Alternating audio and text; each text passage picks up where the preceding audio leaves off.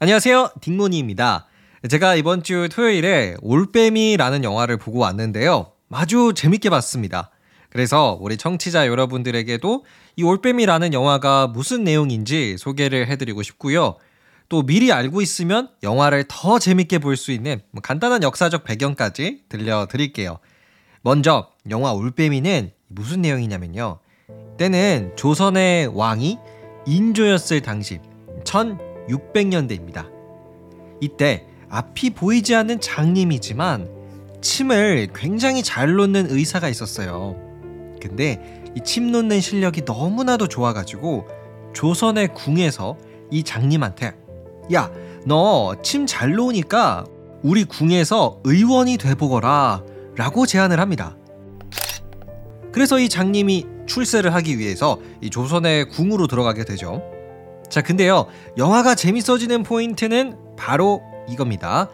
이 침을 놓는 장님이 날이 밝을 때, 불이 켜져 있을 때는 진짜 앞이 안 보여요. 근데요. 불이 다 꺼지고 어두운 저녁에는 앞이 보이기 시작합니다. 마치 올빼미처럼요. 그래서 야심한 밤, 이 장님은 왕, 인조의 충격적인 무언가를 목격하게 되는데요. 더 이상의 이야기는 또 스포일러가 될 수가 있기 때문에 영화의 줄거리 소개 여기까지 하겠습니다. 자, 그러면은 이제 영화의 줄거리는 또 들으셨으니까 음, 영화 올빼미를 조금 더 재밌게 보기 위한 역사적 배경도 제가 소개를 하나 해드리고 싶은데요. 우선 배우 유해진 님이 맡으신 인조라는 왕은요. 그 인조 반정 기억나시죠? 기존의 왕이었던 광해군을 몰아내고 조선의 왕이 된 사람입니다. 그런데 때는 1637년 인조가 왕이 된 지 한 14년 정도 지났을 때요. 병자호란이 터집니다.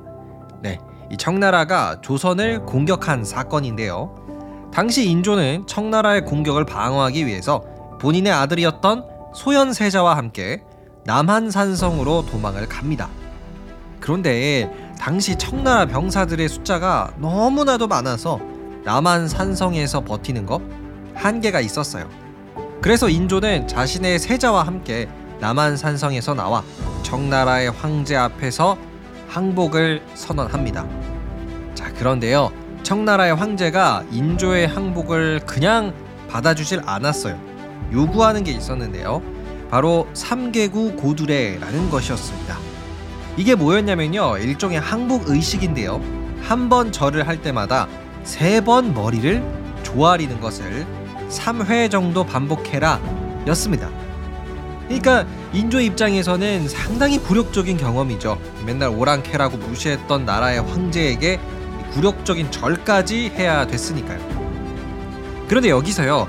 그 기록된 역사적 사실까지는 아니지만 전해져 내려오는 이야기가 하나 있습니다.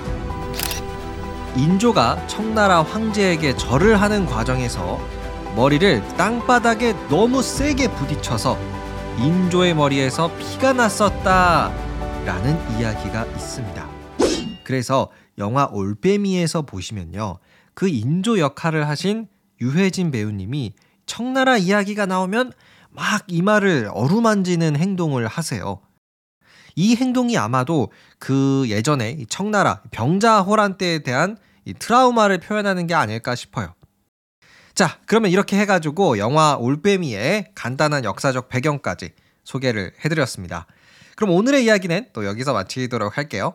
혹시 영화 올빼미를 보신 분들이 계시다면 댓글로 여러분의 감상평도 남겨주세요. 편안한 저녁 보내시고요. 저는 내일 다시 돌아오겠습니다. 감사합니다. 안녕히 계세요.